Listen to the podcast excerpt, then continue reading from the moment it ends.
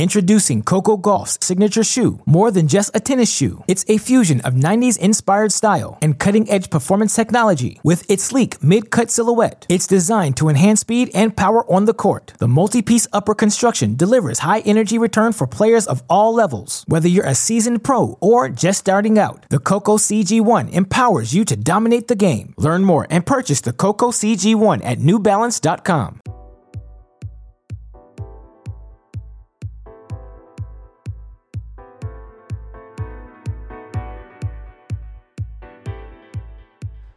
welcome back to Hey, great shot.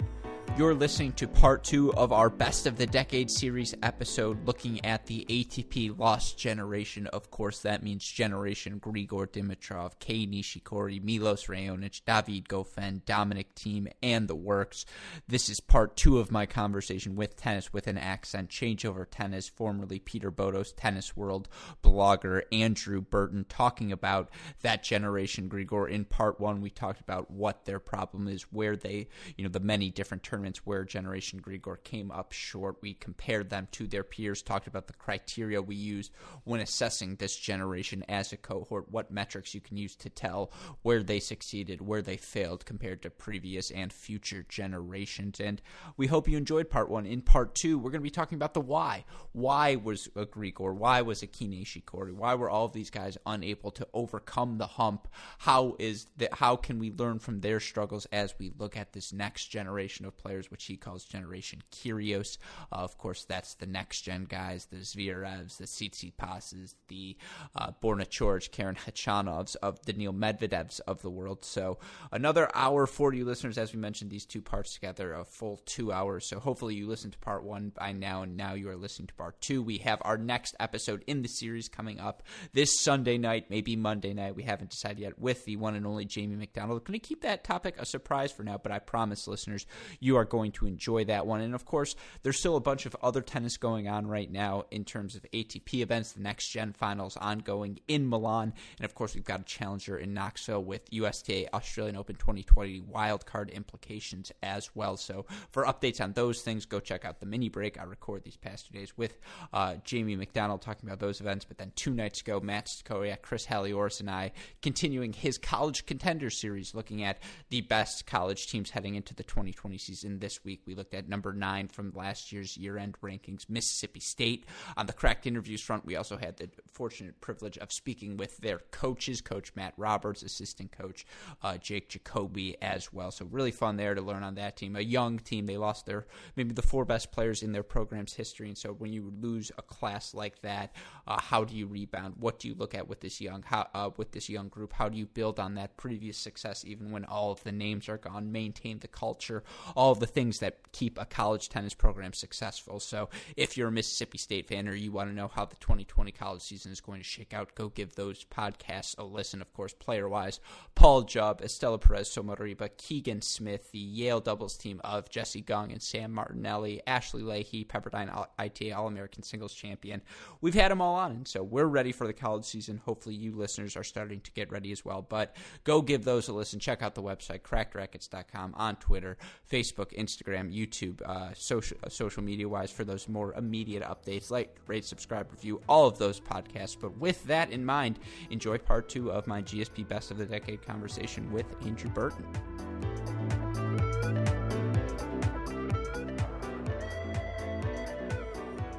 So, last question or last thing on the what, and then I do want to get into the why because, of course, somehow we're nearing the hour mark, and that's what happens when we geek out here at the Great Shot Podcast. But so, slight update from your ChangeOverTennis.com article: ATP Dark Age still coming. Since 2000, the new players who have contended in more than one Slam final have been, and I'm updating on the fly. So, help me if I've missed anyone. Safin, yes. Hewitt, Ferrero, Federer, Roddick. Those five guys, all generation fed. You talk about the next generation. Nadal, Djokovic, Murray, Soderling, Wawrinka, Cilic. I believe that's six guys, right? And I don't think I missed anyone. Right. Wawrinka, Cilic, because Nishikori, Raonic only been in one Grand Slam final. So those six guys. Now you look at Generation Grigor. You know, how many have contended in more than one Slam final? The answer Zero, right? And that means something. That's, or I well, should say one. Dominic Thiem, Thiem excuse me. Thiem, Two French uh, Open finals. Roland Garros 2018 and 2019. Thiem is the only player from Generation Grigor to win a set in a Grand Slam final. He took I mean, a set off Nadal this year. That's incredible. And then uh, the other stat I want to point to 23 players made their breakthrough after the age of 21. And, and now there may be a couple more on this list, but of them, only two Ferrero, Soderling, now Wawrinka, so I suppose three, um, and maybe Cilic, so four, uh, have played in more than one slam final, uh, but 10 have played. Uh, this is of the earlier generations in uh, in a slam final. You look at Generation Grigor, again, it's Raonic, it's Nishikori, its Thiem. Those are the only guys who have even made a slam final. Let's get yep. to the why. Why do you think this is the case, Andrew? So the, there's basically, I think, four explanations, and you can um, the the way that that I would go about this is not to say that any one explanation is the explanation, but it's some mix of of uh, four factors. So, factor number one, which I actually tend to put the most weight on, but factor number one is they're not very good. Mm. It's as simple as that. That the through randomness, you had a group of guys who just weren't that good. Can I give so a, a, slight variation? It's not that they're not very good; they're not great. You need to be great to win a Grand Slam, is where I argue. Because when you make multiple Masters finals, when you make a Slam final, you're you know you're ATP. You're obviously very good. That's the only distinction I would make there. Fair? Uh, yeah. So you know, you, you go down. It's a nomenclature um, thing. Yeah, I mean, you know, so players who have a single ATP. Uh, uh, you know, I played uh, when I was in Canada. I, I, I I got lessons from a guy who who could completely hit me off the court, who could make me look totally silly, and he didn't have a single ATP ranking point. You know, so you go back to McPhee and levels of the game. That you know, the you know players who are in the top hundred in the ATP or the WTA are astonishingly good tennis players. So, but you know, in, in relative terms, sure, you know, relative to the the groups of players who came before, they're not that good. So that's one explanation. Okay. Explanation number two, which I think a lot of people um, believe is is is is the better explanation, is what I call the big three or the big four bash theory. Wait, so, so hold on, real quick, uh, because I want to get into that too. But uh, in terms of exclamation, uh, explanation, exclamation, explanation one, because uh, I'm going to try and divide this generation by each explanation. I would say, in terms of generation one, Bernard Tomic, who was the earliest to break through in the top 50. After a while, yep. off court things, but I think we can agree, just not that good, right? Nope. Ryan Harrison, same thing. Early breakthrough, yep. really just not that good. Donald Young, one of the best junior talents of all time, just was not big enough to get it done on the professional tour, right? Mm-hmm. Same thing with guys, Jerzy Janowicz, one hit wonder. Um, uh, uh, Dusan Lajovic, okay, like sweet. Dan Evans, okay, maybe if he did a little less blow, like maybe, but still probably not. Um, but then like, so I would say that category of this generation because guys like Jack Sock, Goffin, Dimitrov, Thiem Raonic, Nishikori, I'm not willing to say they're not good. But but I would say a lot of that generation does fall into the not good category. Sorry to keep finding you on this, but do you think that's fair? That's the subgenre of this generation where you would say just the depth wasn't there. Yeah, the the um, you know, to me that you may be from Belgium. You may really like the way that he times the ball but I don't think that you will end your tennis watching career saying, I saw David Goffin play. Can I just say, as a follow up, I had this conversation with our, my usual co host, Max Rothman. If there was any guy who I could just get a couple of drinks in and just sit there honestly with him, it would be David Goffin. I'd be like, be honest, David, how good do you think you are? Like, tell me, what do you think your spot is in the perennial power rankings? Do you think you've got Grand Slam talent in you? Because, yes, I might be from Belgium. I just, he's so solid. He just does so many things well. Like hit as as a as a floor, and I mean, watching Federer annihilate him at the U.S. Open after he made that Cincy final, it broke my heart because you're like, okay, if it's ever going to happen, it's going to happen now for David. And, you know, the eye injury he took last year clearly threw him off for an extended period of time. But he's not a Hall of Famer by any standard. But he is a very good tennis player. This generation's Gilles Simon. Yeah, I think that's you know I think that's fair, except that you know if if if we're getting into individuals, I always thought Gilles Simon was the man they couldn't hang. The you know that that that Simon would be, you know, I, I, lost count of the number of times that that Gilles Simon would be down a break in the final set, and you'd look at him and Simon would have this look in his eyes saying, "I've got you where I want you." Yeah. The the he was a player who more than anyone maximized his mental strength and you know people talked about Nadal's intensity and his mental strength and they talked about Djokovic but you know they were clearly physically more talented and stronger than Simon but what Simon had was this amazing mental strength you know Goffin is 400 times the tennis player that that I ever was. So you know, it's not as if you know I'm this you know hacker, you know, watching from his couch in Houston and saying David Goffin, who's he?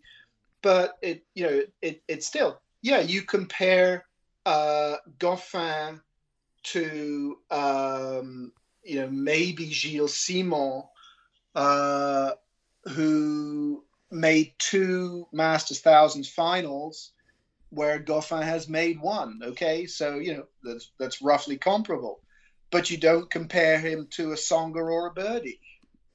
Uh, you don't compare him to um, you know a David Ferrer or a Davydenko. You know Ferrer, fantastic uh, battler, uh, made the most of what he had. But if I had to to look at Ferrer versus Simon versus Goffin, that's the running order that I would have them. And I think that's fair. I, I agree with that. The, the, what speaks to this generation is that Goffin is a top five player of it. And that speaks to the fact that the top just doesn't hold much weight. But yeah, only three slam quarterfinals to his name. I mean, three straight fourth rounds at the U.S. Open is good, but it's not great. Two year-end championship appearances. He's ended the year in the top ten twice, or or once, excuse me. Three, uh, four Master semifinals, one final to his name. Yeah, I, I think that's fair. And okay, I, I guess that's enough on point number one. Point number two. So point number two is let's call it the big three or the big four bash. The Can we call it the, the big four? With your accent, you have to be with me that it's a big four. I believe it's a big kidding. four because um, you, you you look at semi-finals. So I, I did a, a, a piece for uh, the changeover, I think, um, that related back to something I'd written for tennis.com a few years earlier on depth versus stability. And people talk a lot about uh, depth, but one of the more interesting things for me is stability. So I take a look at how many players make it to the semi-final stage of Grand Slams. So maximum stability is four. You have the same four players make the semi-finals of all four tournaments. Minimum stability is 16. You know, it's just basically you have no player makes it to more than um, one semi-final a year, and and for years, Murray was a two to three semi-finalist a year player. I mean, he um, has won uh, how many? He's won fourteen Masters thousands. You know, that's not far behind Agassi and Sampras. Uh, he he's reached the semi-final of a Grand Slam ten times. He's reached the the final eight times, and he's won three. I Murray, two-time Olympic champion. Got to throw it in. Got to throw it in. Two-time Olympic champion as well. Oh yeah, yeah, and and and basically, uh, Federer, who had stuffed him at uh, Wimbledon three weeks before, mm-hmm. you know, came back onto the same grass courts and, and left with his tail between his legs in 2012. So, yeah, you know, I, I, I would say big four. And, and so then you say, okay, all right, you are a young, aspiring player. You make it to the quarterfinals of a big tournament, and then you run up against a Nadal, a Djokovic, a Federer, or a Murray. Good night, nurse. so there's this there's this argument that the reason that Generation Grigor and Generation Nick haven't amounted to much is they banged against the big four. So that's an argument. So, just to that point, let's look real quick at some of the guys. We mentioned Nishikori earlier. I mean, David Goffin, it's a similar boat. He not a winning record against those guys. You look at a guy like mm-hmm. Dimitrov, one in nine against Djokovic, one in ten against Nadal, one in seven against Federer, three and eight against Murray. You look at a guy like Milos Raonic, you know it's similar. One in twelve against Murray, one in nine against Nadal, one in fourteen against Federer, one in nine against Djokovic. I mean, I, I, I guess how do you not put weight behind that? It, it, maybe it is a testament to they just never reached that level you have to reach to be one of the greats, or maybe it's these other three, four guys had just reached a level that the game has never seen, and to ask anyone to meet that expectation.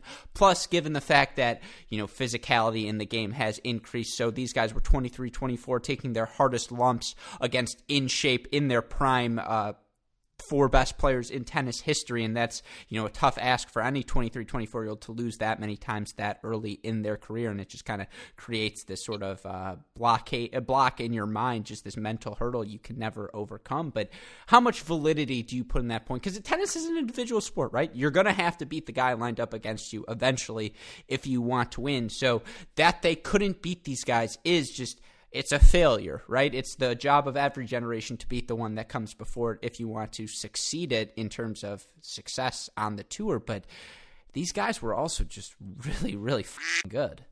They were good, yeah, and, and and they still are good. You know, last three years they they've shared the the majors among them.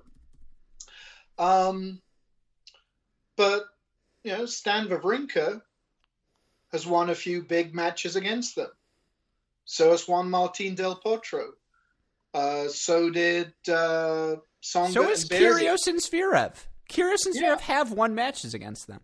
Yeah, but uh, if you if, if you look at the head to head records of the the next tier in Generation Rafa and Generation Fed, they are much better than Generation Grigors. And it's also the case that um, the you know, you, you very rarely had. I think there was one year when something like 14 out of the 16 semifinal places were held by the Big Four. But a lot of the times you had gaps, and basically that the the the the big three or big four, they weren't a solid um, moat and castle walls around the final stages. So Kevin Anderson, I think, is really interesting. I mean, a, a, a player who uh, has competed and made the most of his talent, but has made it to two Grand Slam semi-finals above the age of 30. Fabio Fognini won a Masters this year um, above the age of 30. John Isner you, you see these third tier generation Rafa players having career success above the age of 30 rather than the the Grigor generation. So the but the, what, what I would say to that real quick is, and just to add to that point is, it speaks to point one as well is that again it's not only have those back half players but you also have the younger cohort of the Zverev, the Medvedevs, the Corics, Khachanovs, uh, Tsitsipas's of the world on this generation Grigor heels, and it looks like they're about to overtake them as well. So they're right. getting it from both sides. Right, and and you, you basically the the so I've I've given you two arguments that relatively speaking, Generation Grigor weren't that good. You've got the big three blockade. Then you could argue that well, maybe the two generations before them, Generation Fed and particularly Generation Rafa, maybe that was a special generation. Maybe basically the tennis gods sprinkled so much tennis fairy dust onto Generation Rafa, they had hardly any left over for Generation Grigor. And that's possible, except when you look at Generation Rafa from age 20 through 25 or 26, they look very similar to Generation Fed and Generation Guga and Generation Pete. The thing that stands out is Generation Rafa looks a whole lot better from about age 27 through 33. Why is that? Well, because they were kind of playing into a vacuum. So then you have answer number four and this is the one that I think is the most interesting one of all. So which hold that, that thought just to round out because I like to push you on all of these points. Okay, to three to the vacuum that you speak to. Um, again, you look at the guys plus or minus five years and just what they've done. It speaks to, again, you look at the cohort. So, in that vacuum, who would rise as the back half of this generation? Who would be the guys who, once they hit 26, 27, or maybe they broke into the 50, uh, top 50 at like the 23 range, uh, who would have maybe had a later jump? Well, in this generation, you know, the selection of names isn't great. You have guys like Pablo Carreño Busta, who you brought up earlier, who, like, yeah, he's made a nice career, as you've mentioned. There's certainly he's not going to have to worry about money issues probably for a nice 10 to 15 to maybe even 20 years after his pro career because he's done that well. Um, but guys like him, Diego Schwartzmans, the right. Basilashvilis, the Dusan Lajovics, the Radu Albots of the world, where you're just like, yeah, you made the top 50, you made the top 25 this season because the rest of your co- cohort is just not very good. Yeah, I mean, you, you you've got you know, if, if, if you run down the the the list of of players, you have the top six of Generation Grigor are Nishikori, Thiem, Raonic, Dimitrov, Goffin, and then Jack Sock. And Sock, you know, because of that amazing run to the Paris final, where he played Filip Krajinovic, um, you know, who and you know that that that's one for the the Trivial Pursuit. But then you get to the next round of players. It's Carreño Busta, Schwartzman, Janowicz, Cecchinato, Basilashvili, and Tomic. Um, then you're down into Benoit Paire, Steve Johnson, Damir Dzumhur, Filip Krajinovic, Dusan Lajovic, and Guido Pella. I mean, if, if if you God love him, the guy has speed and he and, and he you know he works hard he's he, he's a genuine professional but again you know if, if if you're saying you know one of one of the standouts of his generation is Damir Dzumhur then you know and, and and you're looking back to an equivalent player uh, for Generation Rafa, the equivalent to Damir Dzumhur in Generation Rafa is Gael Monfils. Uh, the the player below him is Isner. The player below him is Tipsarevic. The player below below him is Almagro. Then we get to Fognini. Two below that is Roberto Bautista Agut. So Bautista made it to London this year. If Bautista Agut goes deeper in Paris, he's on that Eurostar train. You know, he's taking the kind of photo that that Stan Wawrinka was, and you know, up until now, he hasn't made it into the top twenty in Generation Rafa. and then you go to uh, the the Federer generation equivalent. Now, here's a name that you probably haven't heard in a while. Um, you know, at 17, you've got uh, sorry, at 16, you've got Paradorn Srichaphan, uh, amazing player. Uh, played one of the best semi-finals against Federer in Basel I've ever seen, and probably got hooked on a line call at five all in the, the final set tiebreak. But then you've got above him Fernando Verdasco, uh, Joachim Johansson, then James Blake, Tommy Robredo, Fernando Gonzalez, Ivan Ljubicic, David Nalbandian. I mean, you're getting into some some really really solid players there. So you could argue that the the generation Fed and the generation Rafa. Uh, I mean, so that, this is kind of like what you could think of as the squeeze argument. That generation Grigor got squeezed between two good generations before them, and generation Nick coming up behind them. Now, the argument about that is Generation Nick is not that precocious.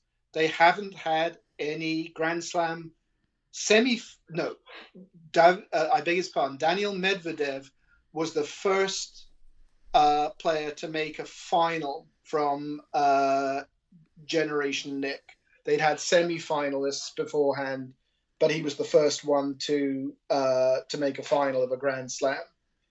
Um, and you know, as I, as I talked about earlier, and as you'd mentioned earlier, you typically had players breaking through in their late teens, early 20s. Medvedev is 23 now. So Generation Nick is not that precocious. Now Generation Felix, which is the the the newest generation, I've got I've got hopes for them. So, just for perspective, Generation Felix, the Felix, the Shapovalovs, the Sinners of the world, the Kecmanoviches, right. that group, de Minaur, sure.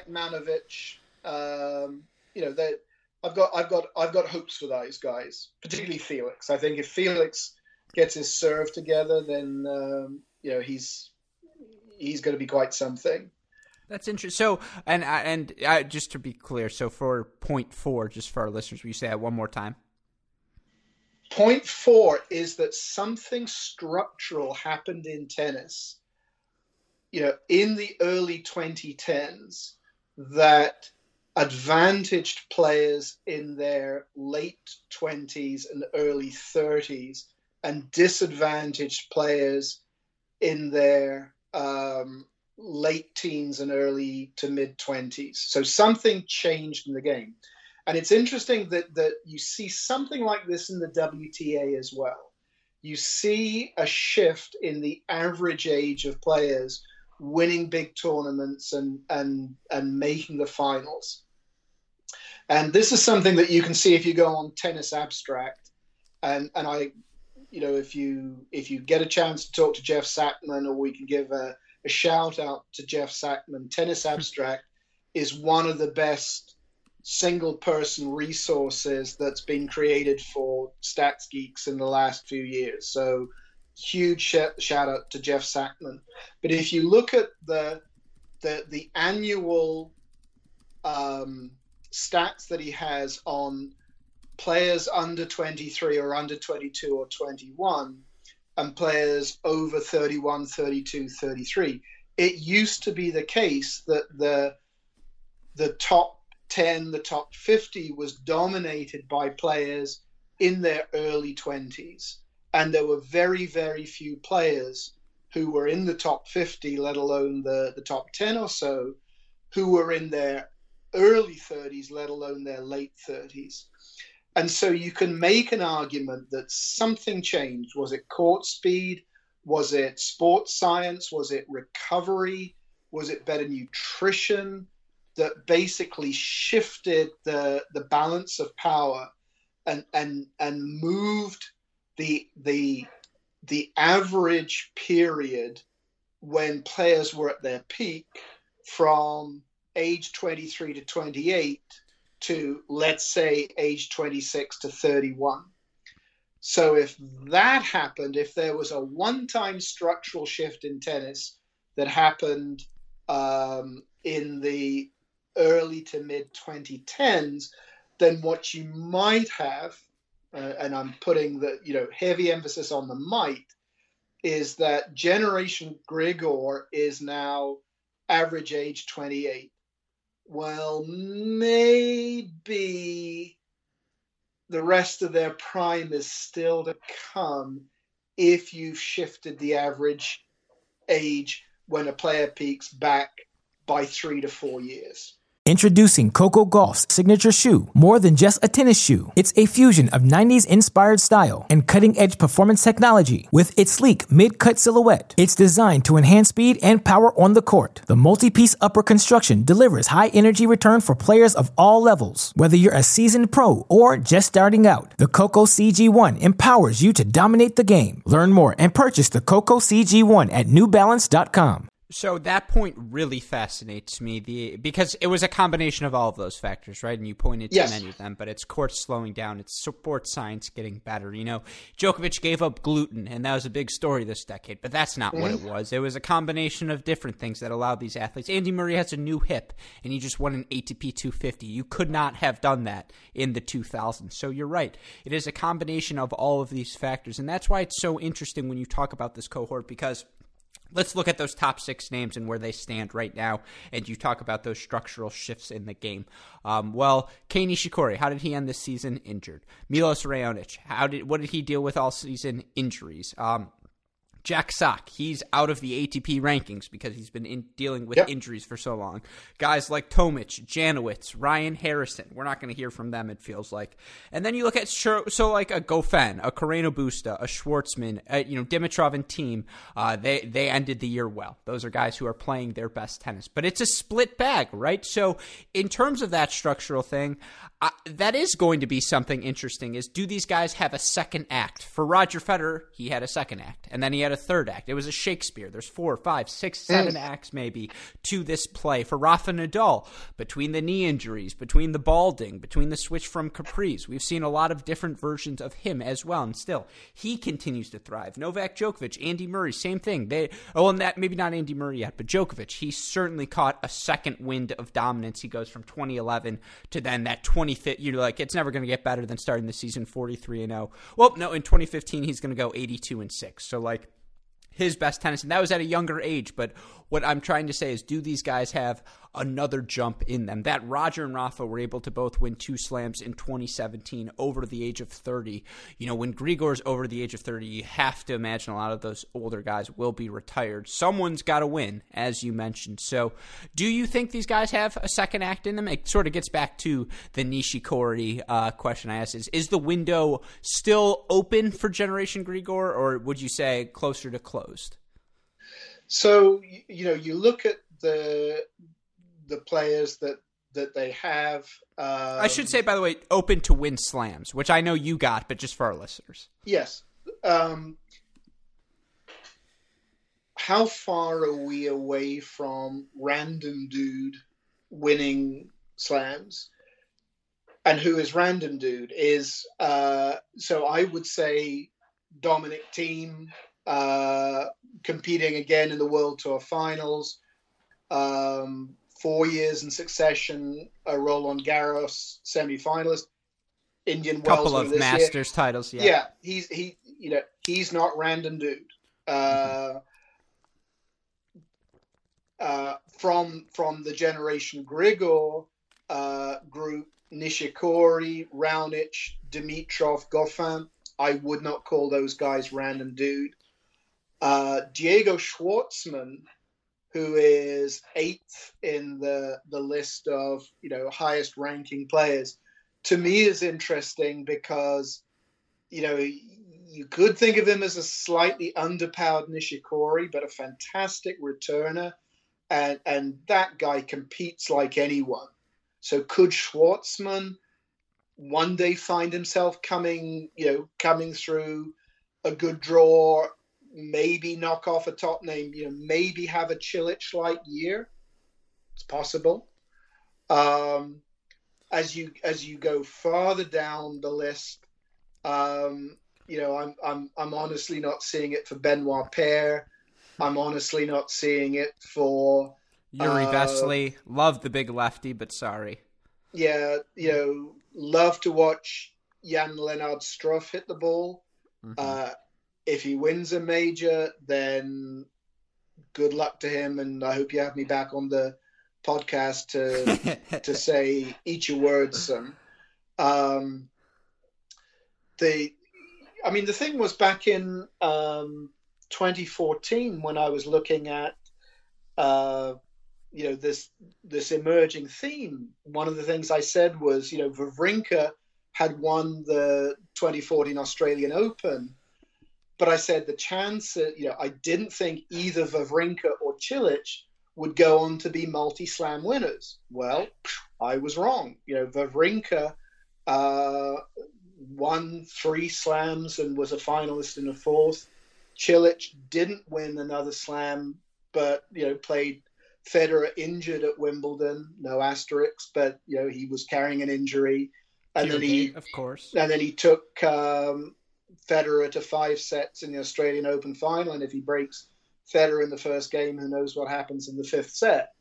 So you know, you never say never. Now with Wawrinka, I think the stand, uh, sorry, the uh, the Magnus Norman factor is huge. Mhm. Magnus Norman took Soderling to a couple of Roland Garros finals, and I've always felt very sad that that Soderling's career was was cut short by mononucleosis because he could have been um, a, a winner in the 2011 through 2016 17 period. Um, so you don't know. I mean, Dimitrov um, is working with Agassi now. Is that right? Uh, Him, Stepanek, it's a rotating. Dani Vallverdu, it's a rotating cast. Okay, and and you know Dimitrov possibly you know could have a late surge the way that that, that Stan Wawrinka did. Um, Semifinals U.S. Open, semifinals Paris. That's what you want going into 2020.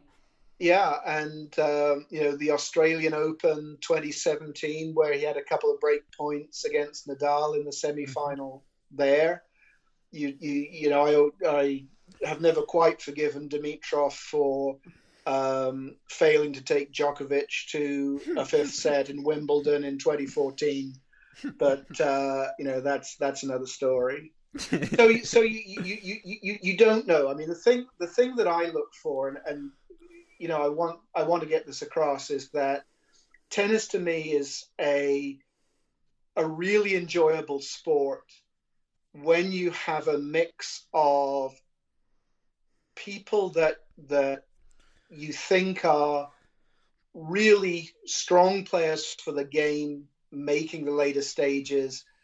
And then you have another couple of interesting stories. Young players on the way up older players who are are having having a moment. And and rivalries make tennis interesting. Uh, so the um, you know the the rivalries among the big four you had the Federer Roddick rivalry slightly one-sided but it was a rivalry um, when you when you when you get into the the the generation Grigor, you just don't have rivalries. So I'm I'm I'm really looking for that. I'm looking for that in the WTA side as well. You know, the thought of Osaka and Barty and uh, Andrescu over the next decade playing multiple major finals against each other. That is mouth-watering to me.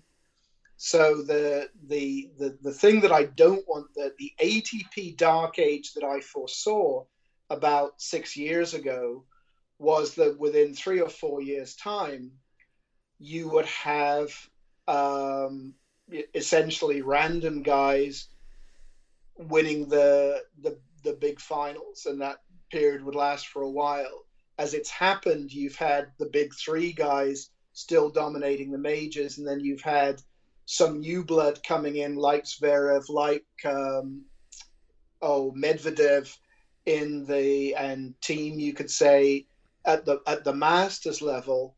So I'm I'm hoping that the 2020s, if a Nishikori, if a if a Dimitrov or a Goffin makes their way through and you know, does what uh, does one step beyond what Kevin Anderson could do, and you know, wins two or three Grand Slams, you know, above the age of 28, 29 or so.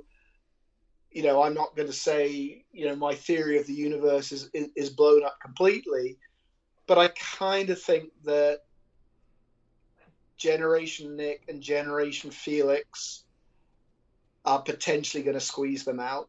Uh, particularly the two years from now, if you if you don't have uh, some of the, the the the top generation Felix guys uh, beginning to compete for the big titles, I'll be pretty surprised. And of course, it's not just those younger guys. You still have a Djokovic, and a Nadal, a Federer. Um, you know those guys still around and well, and then you know, of course, the Anderson, Isner, Bautista, Agut, uh, uh, grouping as well, still fighting uh, to you know win Masters, make that final stages of the Slam. So yeah, it will be tough. All right, two more questions for you, I swear, and then we'll let you go. Um, question number one, sticking with Generation Grigor, and this will be our final question about them. Uh, you look at this group, and the Hall of Fame of tennis is such an arbitrary thing. It's very hard to define the standard criteria as of how someone gets in, who gets in, who doesn't. But you look at this generation of players, given what they've done in the 2010s, even you know the projections you have for them in the 2020s. Do you see a single Hall of Famer in this cohort? Possibly Thiem, But outside of him, no. No, because Thiem Thiem we could have had a whole separate discussion of Thiem of where he sticks in because Dominic Thiem right now age 26. So, no, he's not young. He's been around the block. But two slam finals for him. He continues to get better on the hard courts, winning his first Masters on a hard court this year, winning another title uh, on a hard court at the end of the year, obviously ending strong as well. Um, but.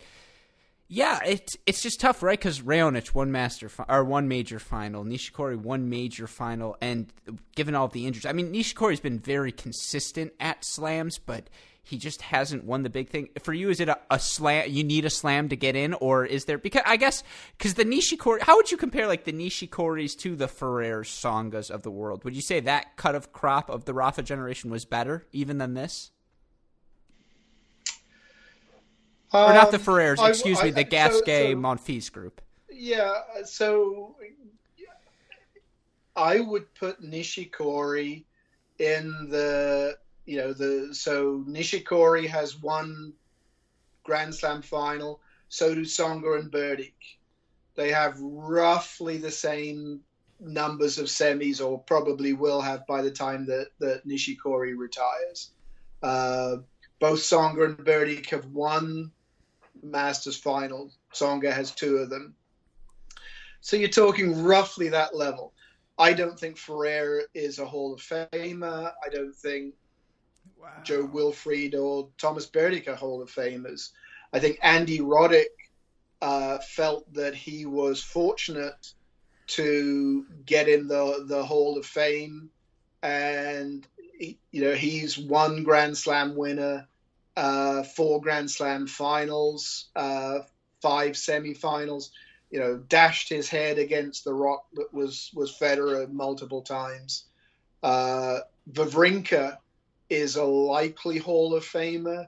He's got three Grand Slam uh, titles, but only one Masters final. He deprived Federer of uh, a Monte Carlo uh, final back in the day.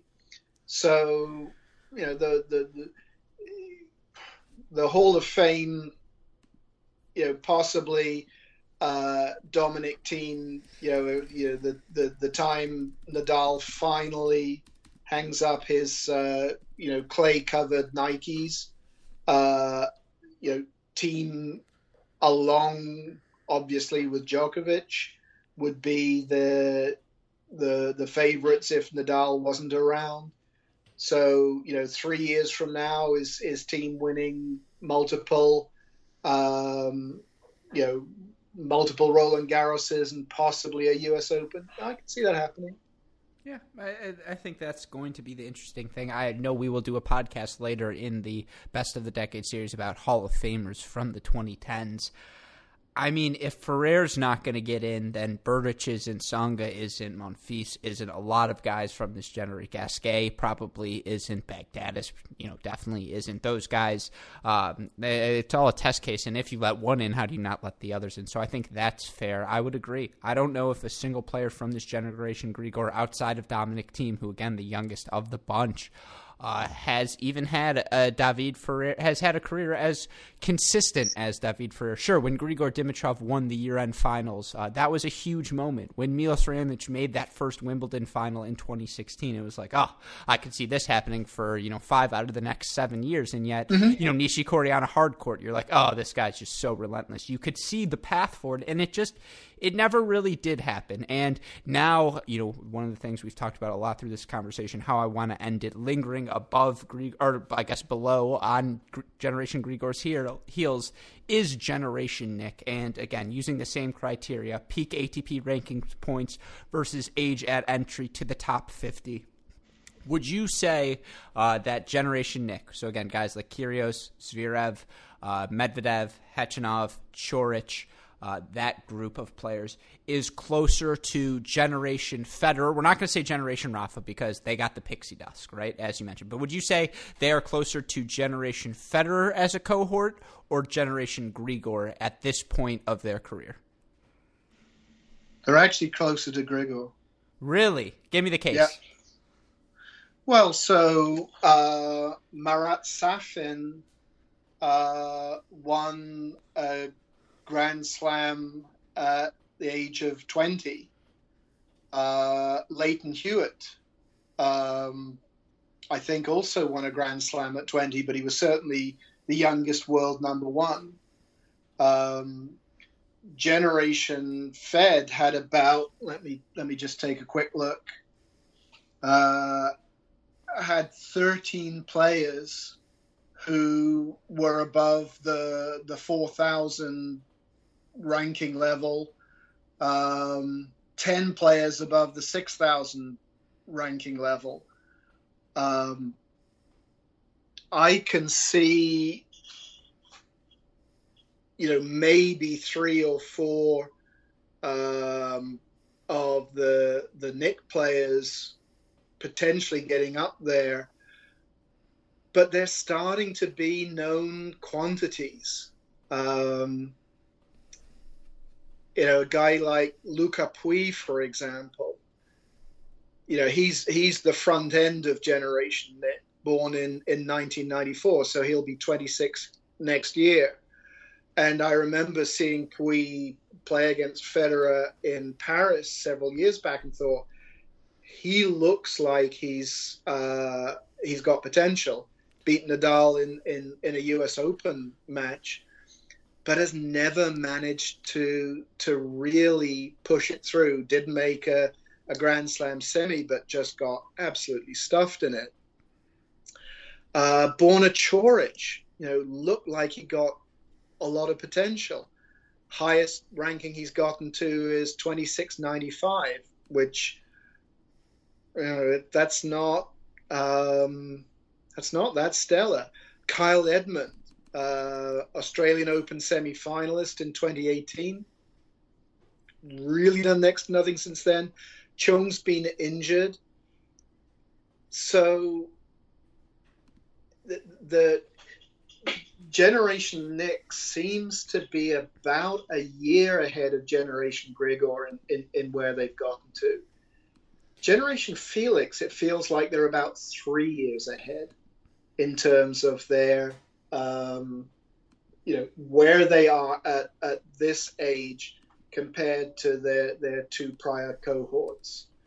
Um, Generation Fed, I think, was distorted just because of how good Federer became in 2004. I don't think anyone saw that coming, and you know this is not the time to um, you know discuss the relative strengths of uh, the big three slash big four players. But I think that a lot of the the players who came up with Federer get a bad rap because he, he just went supernova in 2004. That you would have expected Roddick, um, Hewitt, Safin, Ferrero, possibly Coria, and maybe one or two others to have picked up majors if Federer had not had that astonishing period between 2004 and 2009 that he did. So comparing Generation Nick to uh, Generation Grigor or Generation Fed, they're a long way behind Generation Fed in, in my view. So here's going to be my slight counter to that. So yeah, you talk about guys like Safin, Hewitt, Roddick, Coria, obviously Federer the exception of the bunch, but I really like the depth of this 25 and under cohort of this generation Nick. I refer to them as the next gen, right? Because these are all the guys who are the first next gen cohort. And there are a bunch of them now working their way inside the top 75, inside the top 50. Um, you know, the standouts of the group, Medvedev, Zverev, obviously, Khachanov did it early, Andrei Rublev did it early, Borna Coric did it early, Nick Kyrgios did it early, but it's the depth of this group. It's guys like Matteo Berrettini, Reilly Opelka, Taylor Fritz, Hubie Hurkacz, my guy, even a guy like Sasha Bublik or a Cam Norrie, a Lorenzo Sonego, a Kyle Edmund, or Hyun Chung, Yoshi Nishioka. I just think uh, a Nicolás Jarry who hasn't been consistent, but I just think that's a lot of good players. And I agree. The 98 through the, the FAA generation has some studs as well. Shapovalov, FAA, de Minaur, uh, Sinner, who's obviously looked great. There's a bunch of young guys. Uh, Davidovich Fokina, Jason Tseng, the young junior, uh, has looked really good as well. But I just really like the depth. I think there's a group here.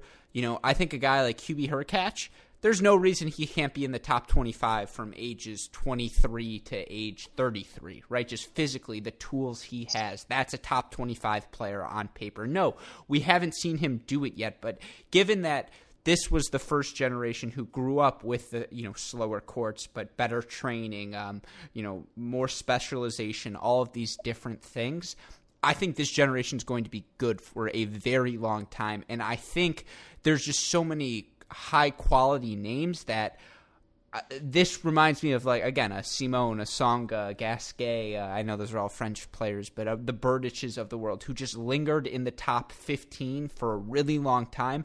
I think there are a bunch of players in Generation Nick that'll be capable of doing that. Plus, they have the benefit of when Generation Rafa ages out, Generation Grigor's not that good, so there are going to be a lot of opportunities to win quickly, which we've talked about a bunch. So I just I like the depth of Generation Nick. And I know not a lot of them have had 4,000 point seasons, but a lot of them have slowly started working their way into that top 50, into that top 25 range. And I thought this year in particular, 2019, was a big step for Generation Nick's growth. Yeah, so so so I'll counter that I by like saying that you know, if you're to, so I, I, think one of the things that that may have sparked some of this conversation was an observation around how many players there were in the top 50. Uh, Kamakshi Tandon. So real quick, I saw that. I believe it was Kamaka, uh, Kamashi, uh, Kamakshi Tandon. Yeah, yeah, Kamakshi Tandon who had the tweet. And I will say, you can ask Matt. Uh, just you know, I, I have been on getting uh, your getting you on this podcast for quite a bit of time. This is just when it worked out, but I will admit that tweet perked my interest. And yes, that that was absolutely sorry. To, so go on. So, um,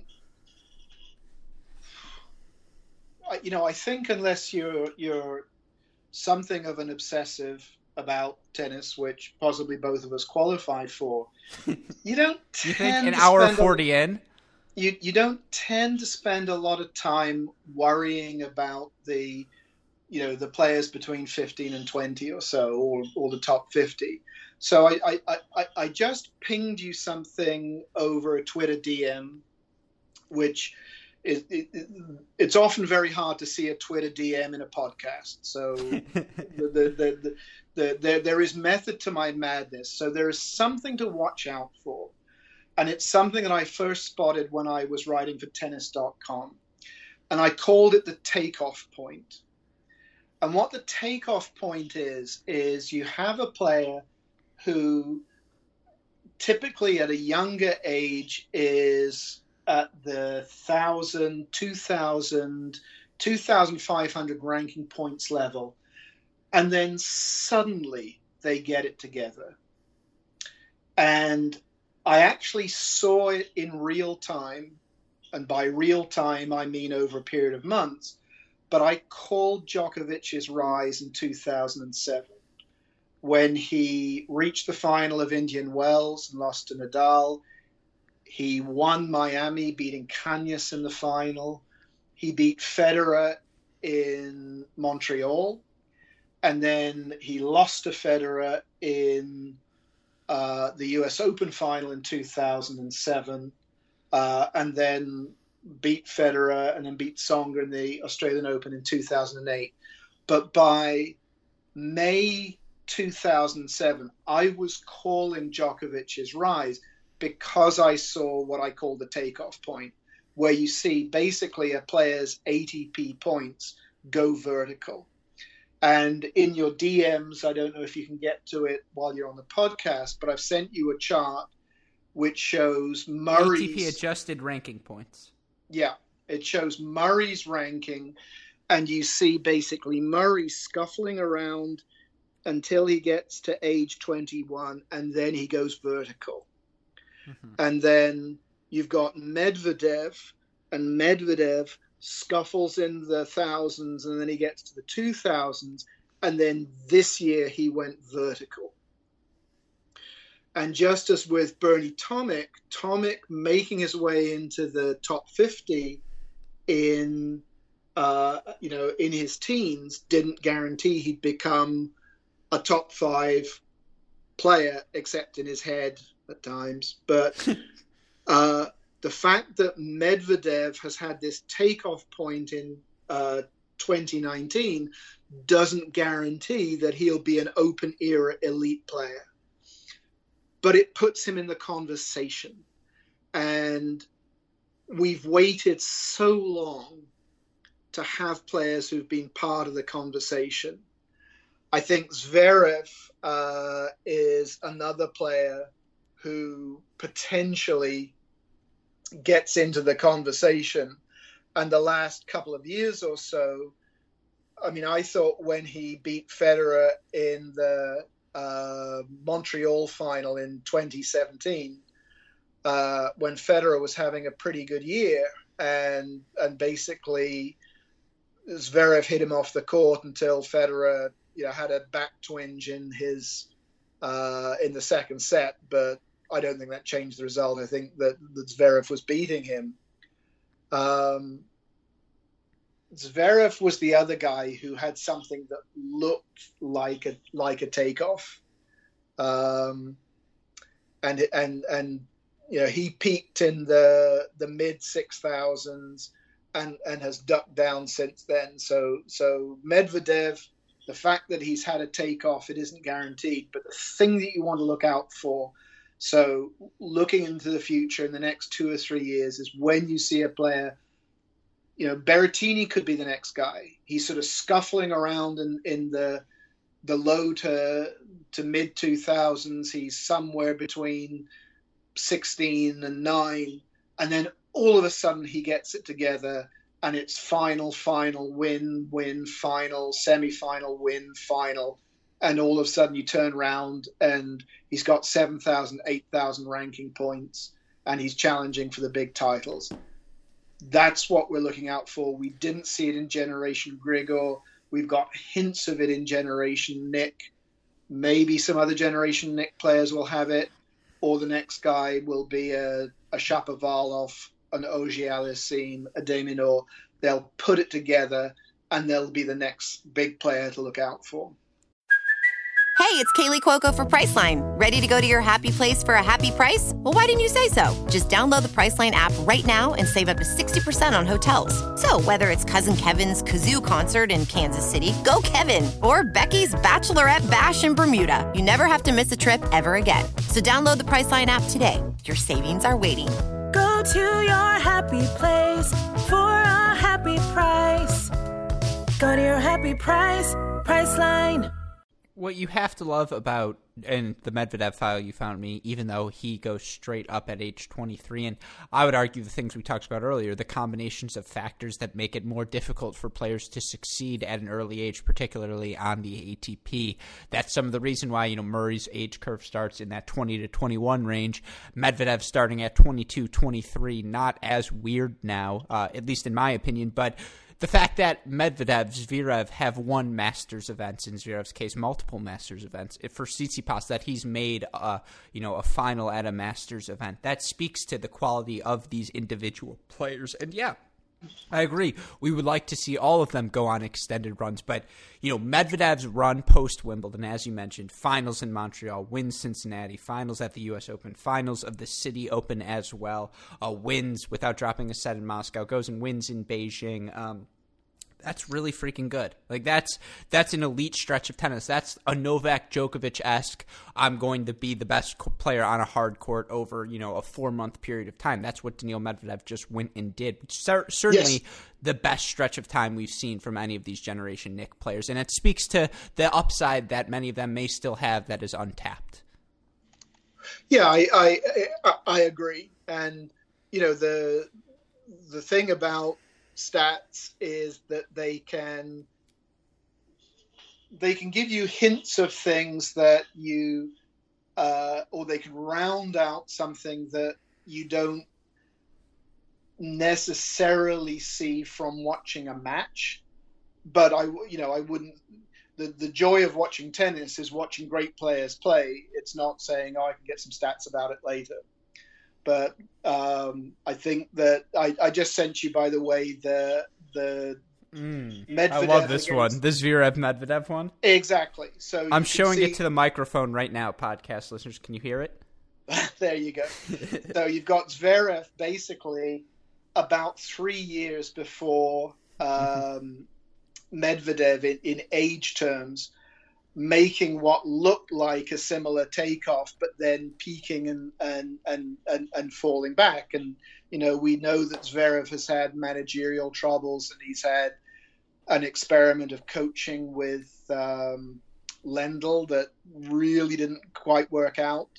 So, you know, Zverev Zverev isn't entirely unlike Djokovic's curve um, in that you know Djokovic, um, you know, had his breakout in 2007, 2008, but then you know seemed to be a perennial number three behind um, Nadal and Federer until that astonishing early 2011 run uh, after Serbia won the Davis Cup that seemed to really just flip a switch for Djokovic, and you know he he basically put together one of the all-time great seasons in 2011, only to top it again in in 2015. So you know anyone you know the what's that line? The hardest thing to predict is the future.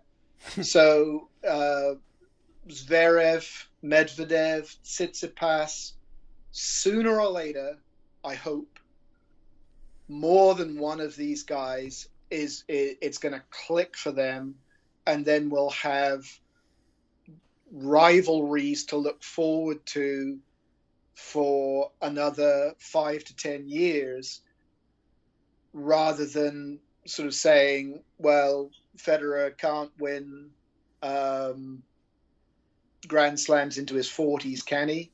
Uh, Nadal can't win 20 Roland Garros's, he? Um, you know, are Nadal and Federer and Djokovic going to finish with 30 Grand Slams each? I mean, that that would be kind of dull. no, I agree. And again, the reason I like your curves because you look at a big thing breaking into that top 50 before age 21 and like a guy like Andre Rublev who broke into the top 50, made a major quarterfinal, was a world junior number 1, got injured, but now comes back so strong at the end of 2019. It speaks to, and we've seen from a bunch of players that there are the Chiliches, the Wawrinkas of the world who can make that sort of late career push, and there are a lot of talented guys in Generation Nick. So I think that's why uh, you know there's so much hope on them because not only are they very talented, but to the whole theme of this uh, conversation, they have a generation that really messed up. They're not messed up, but really underperformed. That didn't do uh, what we expected of them. And so, I guess with that in mind, because you know, I said, "Oh, I'll keep you for around an hour. I promise not too much more." well, this is an hour fifty-two, and I would keep you for another hour, but I I I reserve the right instead to bring you back another time. But any final thoughts on the Lost Gen? Any final thoughts in terms of their place in the 2010s narrative? Um, I called them the Lost Boys. Um, they uh, and I called them that in, in, in 2014, and I was I was surprised then about how much of a gap they had already left, and at the end of the decade, um, I guess I'm still not sure if I'm surprised that they they left that bigger gap. I thought by you know I, I thought in 2014 maybe by 2017 2018 they'll have come through and they didn't so um, it, it, it you know who knows what the 2020s will bring but i'm i'm honestly i will take on all comers and say they won't belong to Generation Grigor. I think that's completely fair to say. I agree. I again, one of the reasons I wanted to bring you on because that lost gen title it speaks to this generation of players. The 2010s could have been as great as Djokovic, Nadal, Federer, Murray were. Part of the narrative is that for 10 years, not a you know, Cilic had his moment, Wawrinka had some moments, but not a uh, not a single other player broke through at a Grand Slam on the men's side, and that feels just so significant. That's what you're going to remember about the 2010s is that as you know, it was the big four two other guys and no one else winning slams because so many so much of tennis is focused on those huge events. But you know as i mentioned there's no person to help us break it down better from the nitty gritty from these projections than you andrew. So i want to give you two minutes here. Where can our listeners find your stuff? What will you be up to uh, over these next couple of months as we head to the off season? So uh, long form stuff uh, at tennis with an accent uh, short form stuff i'm Burton AD uh, on Twitter, and I very much enjoy conversations with people about tennis, stats, politics, and life. So, not necessarily in that order. Look, I again, I tell this to Matt all the time. One of these days we'll go an hour on politics, and unfortunately, I can't publish that one. But I've got look. You're one of my favorite follows. I I have defined you true or false as a George H. W. Uh, Bush Republican. False. Based on uh, look, there's a lot of uh, there's a lot of what's his name? Uh, I'm dropping out of it. Stuart Stevens tweets. There's a lot of uh, uh, who's the guy? Oh my god, uh, I'm I'm blanking out. I David my David Frum or a lot of David Frum. yeah, exactly. I see a lot of those. A lot of those people pop up on that timeline. Not that I have anything wrong with it. I'm just I'm, saying. I'm, I, I, I have a very eclectic. I try, you know, I try to span the spectrum, but I, I'm I'm to the left of ninety percent of the the U.S. voting uh, group.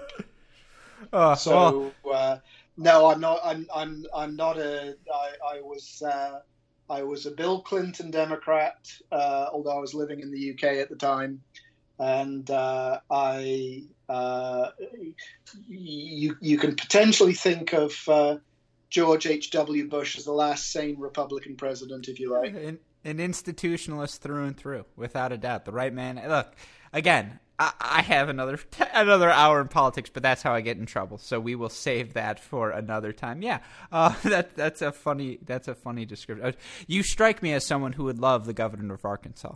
You're just like that's that's your guy. So uh, you know, Bill Clinton went to the same college that I did at Oxford. He, really? He, yeah, he played rugby for the second team. Apparently, he was uh, a second row forward. He was there uh, ten years before I was, mm. and uh, I I played first team rugby. I'll have you know. Really? But, yeah. Oh, give me your tennis comparison as a rugby player. Who? What tennis player were you? Sorry, I uh, not sure what that means. I mean, your style of rugby play. Compare it to a tennis player. Oh gosh, um, hmm. it would be low generation Grigor probably. you are the Dusan Lajovic of rugby. Something like that. No, I mean, so I, I, I, I, I played college rugby, uh, and at Oxford, college rugby means you play for one of the Oxford colleges as mm-hmm. opposed to playing for the university. So I wasn't good enough to play uh, for Oxford University. I, I played with players who did play for university, including international level players like Nick Mallett and um, a, a, guy called Phil Crowe who played for Australia, and and you know just you you, you knew how much better those guys were than than you were. Um, so you know, you know, it's it, it you know, it's kind of like you know, being a um, let's call it a challenger level player. You know, being around people who could compete at the late stages of uh, a Masters or or a Grand Slam. That um, you know, rugby was the sport that I enjoyed the most between the ages of 11 and 35, and tennis was something that I came to later. Um, but you know, I like to say that uh, I missed the violence, but then I got married, so uh, that worked out okay.